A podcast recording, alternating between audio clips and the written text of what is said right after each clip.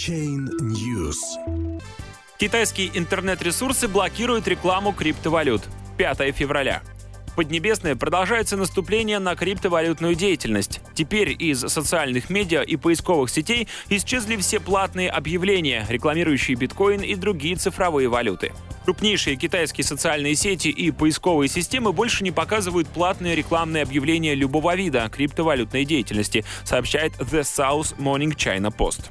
Поисковые системы по запросам биткоина, SEO или криптовалюта выдают ссылки на релевантные статьи новостного характера, но не отображают платную рекламу или заказные тексты. Официальные представители популярного в Китае поисковика Baidu никак не прокомментировали ситуацию, а пресс-служба Weibo в ответ на запрос CMCP сообщила, что на любую рекламу, касающуюся криптовалют, введен запрет. Ранее аналогичный запрет на рекламу криптовалюты ICO вел американский медиагигант Facebook, мотивируя свое решение тем, что реклама должна быть безопасной, поэтому вводящим в заблуждение объявлениям не место на страницах социальной сети. Подобные меры стимулируют рекламодателей искать новые точки доступа к потенциальной аудитории. Обычно мы размещаем медийную рекламу криптовалют и блокчейн. Существует много достойных вариантов.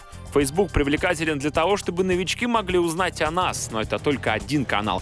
Если мы не сможем использовать его в будущем, будем использоваться другими, комментирует ситуацию Сэнди Лян, управляющий операциями в Bitcan.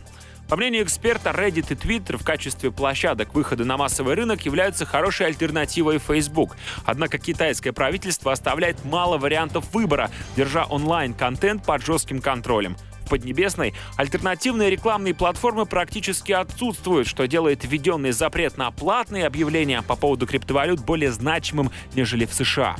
Но от китайского решения выиграют другие системы, например, Япония и Сингапур, которые уже удостоились большого внимания со стороны биткоин-майнеров и других компаний, ведущих свою деятельность в криптовалютной сфере.